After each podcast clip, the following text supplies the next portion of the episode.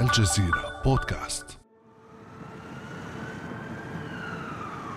داخل عربة إسعاف بيضاء اللون جلست سيدة ثلاثينية مرتدية معطفا من الصوف بني اللون أسندت رأسها بحزن على يدها اليسرى فيما تشبثت يدها اليمنى بجثمان أمامها مسجى بعلم أخضر.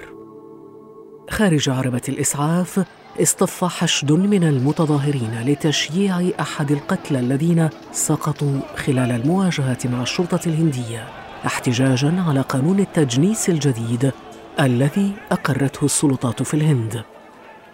أحد المتظاهرين أمسك ورقة كتب عليها أنقذوا الإنسانية أنقذوا البلد متحدثا لكاميرا هاتف محمول. حاليا في الهند مظاهرات. الآن الحكومة الظالمة تسيء بالمسلمين ويأتون بقوانين سيئة ضد المسلمين.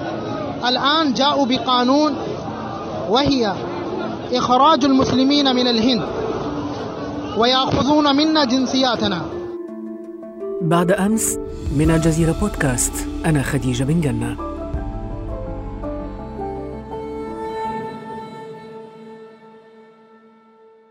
نرحب بضيفنا في هذه الحلقة زميلنا في شبكة الجزيرة محمود العدم. أهلا وسهلا بك.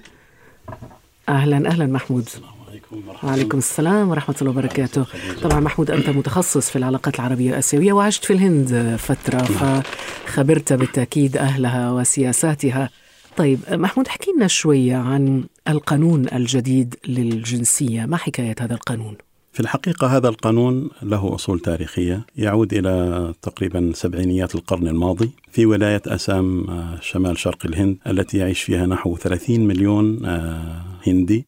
كانوا يعانون مشكلة من وجود مهاجرين قادمين من بنغلاديش ومن بورما. وكانت هذه القضية تسبب لهم قلقا دائما حيث كانوا يعتقدوا أن هؤلاء ينافسونهم على التعليم ينافسونهم على الوظائف وحتى على الرعاية الصحية وغيرها فضلا عن أنهم كانوا يقولون أنهم يغيرون التركيبة الاجتماعية في الولاية.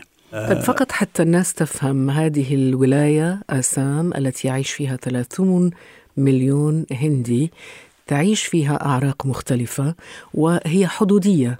مع نعم. مع من؟ صحيح هي هي حدودية ما بين الهند وبنغلاديش لكن أغلب سكانها هم هندوس طبعا التركيبة الاجتماعية في الهند تركيبة معقدة كثيرا وأنت بتتحدث عن تقريبا ما يقارب من مليار و300 مليون أو أكثر يجتمعون في بلد واحد تتعدد ثقافاته وأعراقه ودياناته وحتى لغاته. لكن المسلمين يتمركزون هنا؟ هذه ولاية بالذات حتى المسلمون فيها أقلية قليلة يعني مقارنة مع وجودهم في ولايات أخرى.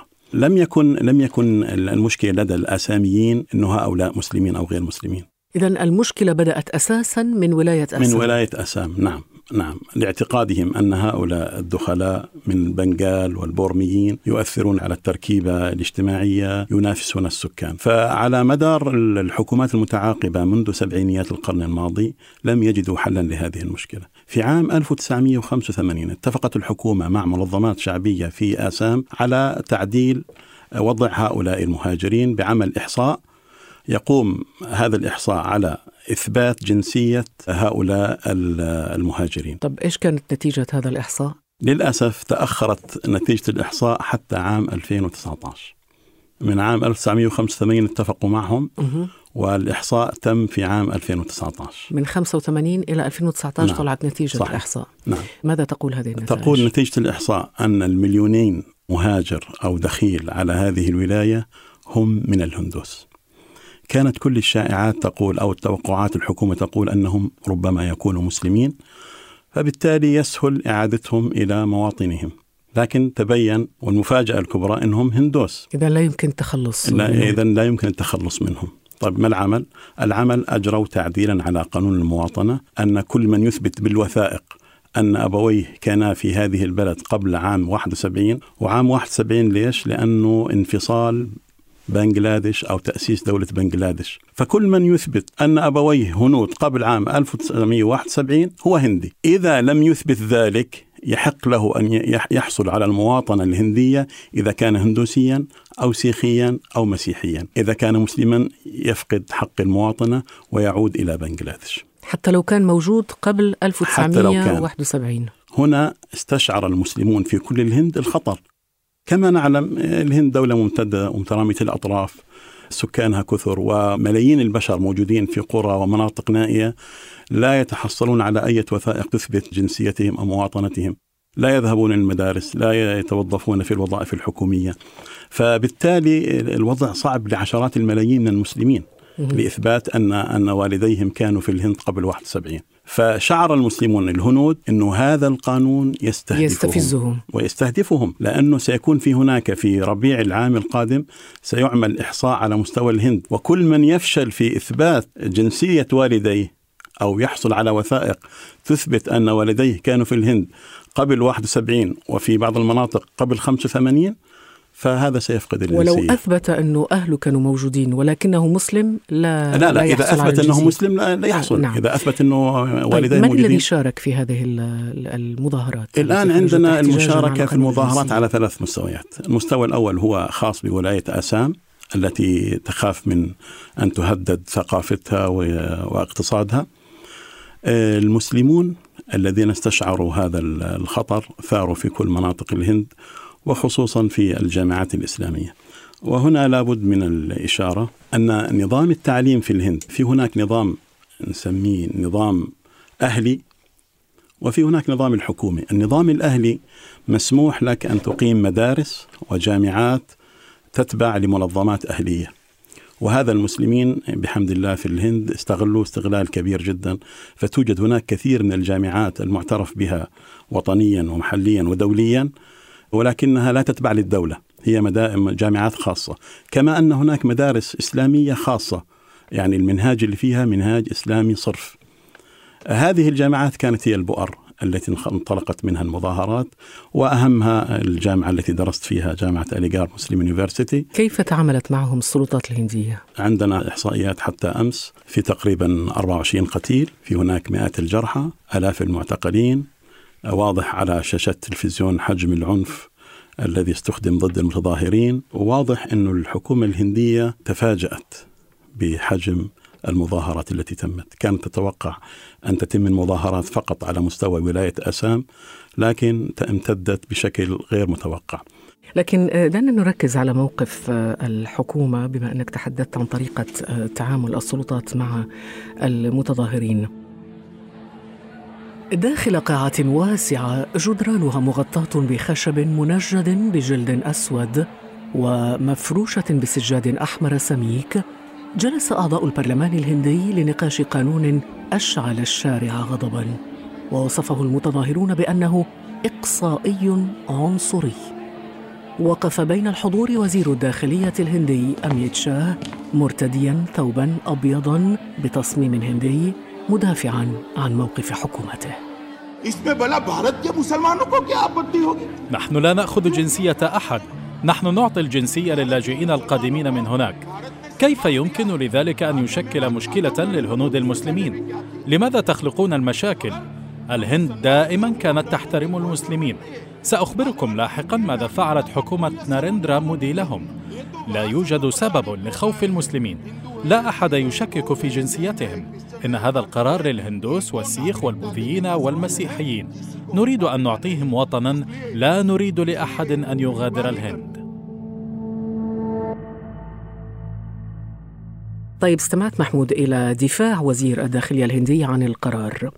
لماذا إذا برأيك كل هذا الرفض من قبل البرلمانيين المسلمين والهندوس حتى؟ في الحقيقة القانون نفسه مثير للقلق والشك. يعني أنك تستثني المسلمين في قانون يخص جميع الدولة في حد ذاته يعني في هناك توجس من قبل المسلمين تجاهه. أيضا القانون نفسه من خلال صياغته باستثناء المسلمين هو يتعدى أو يضر بصورة الهند التي رسمت على مدار سنوات الاستقلال على أنها دولة علمانية تستقبل الجميع. القضية الثالثة وهي قضية مهمة جدا إنه المتتبع للقرارات التي اتخذت من قبل هذه الحكومة التي توصف بأنها متطرفة. منذ أن استلمت زمام الحكم في عام 2014 في بداية الانتخابات الأولى ثم تمديد لها في عام 2019 اتخذت عدة قرارات كان المسلمون هم الهدف الأساسي. طيب فيما يتعلق بقانون التجنيس هل تعتقد أن الكتل البرلمانية الأخرى يمكن أن تضغط فعليا لسحب هذا القرار؟ لا أظن ذلك الكتل البرلمانية ضعيفة جدا وهي في أضعف حالاتها اللي ممكن أن يعني نقول يساهم في تغيير هذا القانون أو تعديله أو إعادة النظر فيه هو حجم الرفض الشعبي الذي يمكن أن يظهر في الساحات. إذا كان في هناك نقول دعم إسلامي عربي لمسلمي الهند ولكنه ليس متوفر حتى الآن للأسف الشديد بل على العكس يعني مودي يستقبل في عواصم دول عربية استقبال الفاتحين ويمنح أوسمة ويمنح قلائد للأسف الشديد. فالصورة يعني الآن حتى الآن الاعتماد الكلي هو فقط على حركة الشارع. أتوقع إنه الحكومة لن تواجه الشارع في هذه المرحلة لأنها حكومة فشلت على المستوى الاقتصادي ولا تريد أن تضيف لها فشلا آخر في المجال السياسي. أعتقد أن الحكومة ستنحني قليلا. للاحتجاجات وستحاول لكنها أن... تقمع هذه الاحتجاجات. صحيح إلى حد ما يعني صحيح لكن إذا تواصلت الاحتجاجات بأن نتحدث عن 300 مليون مسلم في الهند ومعهم هندوس ومعهم مطالبين بحقوق الإنسان وغيره أتوقع أنه ممكن هذا التأجج يؤدي إلى تغيير. ربما على الأقل على الأقل تراجع يعني على الأقل تراجع في المرحلة الحالية. على قارعة أحد الطرقات في العاصمة الهندية نيودلهي جلس شاب ثلاثيني أسمر البشرة كث الشعر ممسكا بإحدى الصحف المحلية. على صدر الصفحة الأولى صورة رجل في أواخر عقده الستين بشعر أبيض وذقن كثيفة رافعا إصبعين من كفه اليسرى في إشارة لعلامة النصر. ضجت الصحف في ذلك اليوم بنبأ إعلان فوز رئيس الوزراء الهندي ناريندرا مودي بولاية جديدة في انتخابات ضارية جرت في منتصف 2019 هل يعكس محمود العدم هذا القرار آه الذي جاء بعد أشهر قليلة فقط من إعادة انتخاب ناريندرا مودي رئيسا للوزراء هل يعكس قوة اليمين في الهند؟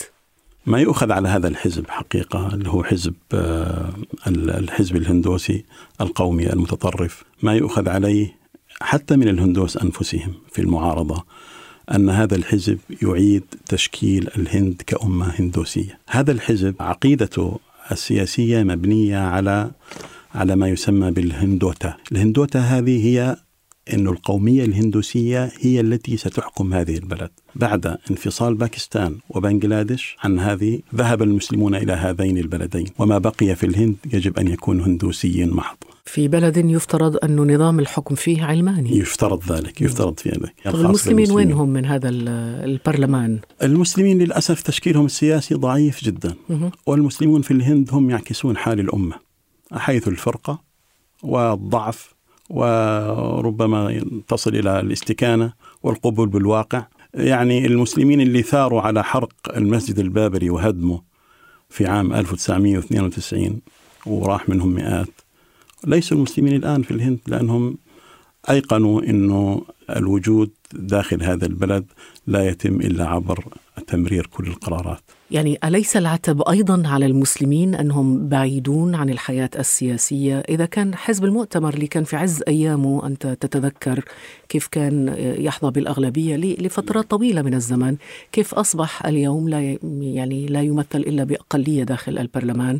يعني المسلمون أين هم من كل هذه المعادلات السياسية؟ لماذا لا ينشطون سياسيا ليثبتوا مكانهم وسط هذا المشهد السياسي وسط البرلمان الهندي؟ للدفاع عن حقوقهم. المسلمين تاريخيا وقفوا إلى جانب حزب المؤتمر تاريخيا وحتى في حرب الاستقلال إنجاز التعبير أو يعني المقاومة المس... التي قام بها مهاتما غاندي. كان المسلمون آه، جنبا إلى جنب. وبعد أن تأسس حزب المؤتمر وتأسست الدولة وحازت على استقلالها شاركهم آه، نهرو اللي هو أول رئيس وزراء هندي. شارك المسلمين في إدارة شؤون البلاد. لكن نتيجة ارتفاع وتيرة النفس القومي الهندوسي داخل واليمين المتطرف. واليمين المتطرف على مدار سنوات الاستقلال. نعم. ساهم في أنه المسلمين يأخذوا جانب آه وتقزيمهم. بعيد. نعم.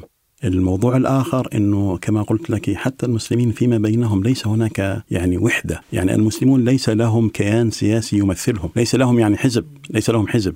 إلا في بعض الولايات المتطرفة مثل ولاية كيرالا لهم حزب سياسي هناك. يمثلون كم من مجموع الأمة الهندية؟ المسلمين الآن حسب الإحصاءات المحلية يمثلون 17% يعني تتحدثي عن حوالي 200 مليون مسلم من أصل مليار و300 مليون. هذه الأقلية ليس لها كيان سياسي ليس لها ممثل سياسي. هي أقلية مقارنة بالعدد الإجمالي طبعا للشعب نعم الهندي لكن نعم. أكثر من مل 200 مليون, مليون نعم نعم. يعني أشير هنا إلى أنه في لحظة من اللحظات أو في فترة من الفترات كان الرئيس الهندي أبو الكلام أزاد كان مسلما لكن المعروف الرئيس الهندي ليس له أي صلاحيات يعني حقيقية إنما الصلاحيات كلها بيد رئيس السلطة التشريعية اللي هو رئيس الوزراء لكن على المستوى العربي والإسلامي والإسلامي تحديدا ما الذي يمكن أن يفعل على مستوى العالم الإسلامي لدعم هؤلاء؟ الآن واضح أن الأمة الإسلامية كل منشغل بمشاكله الداخلية ويبدو أنه في كانت هناك قضايا تفجر غضب دولي إسلامي أصبحت تمر كأنها يعني حدثا عاديا. يعني لو لو قرار الهدم المسجد البابري آه نرجع فيه 30 سنة لوراء أكيد كانت ردة الفعل حتكون بطريقة مختلفة تماما. لكن هذا القرار مر عاديا. شكرا جزيلا لك محمود العدم زميلنا في شبكة الجزيرة. شكرا لكم شكرا لكم. مع تزايد الاحتجاجات قرر رؤساء الوزراء في تسع ولايات هندية ضم صوتهم للمعارضين ورفض تطبيق هذا القانون المثير للجدل. وعلى الأرض وفي مشهد يلخص وحدة المتظاهرين في الهند اصطف المتظاهرون من الهندوس ممسكين بطرف علم ضخم للهند. أمامهم وقف مواطنوهم المسلمون في الطرف الآخر مؤكدين على رفض أي مظهر من مظاهر العنصرية التي تمارسها الحكومة الهندية ضد المسلمين. فهل يرى الشارع الهندوسي ما لا تراه السلطة من عنصرية؟ كان هذا بعد أمس.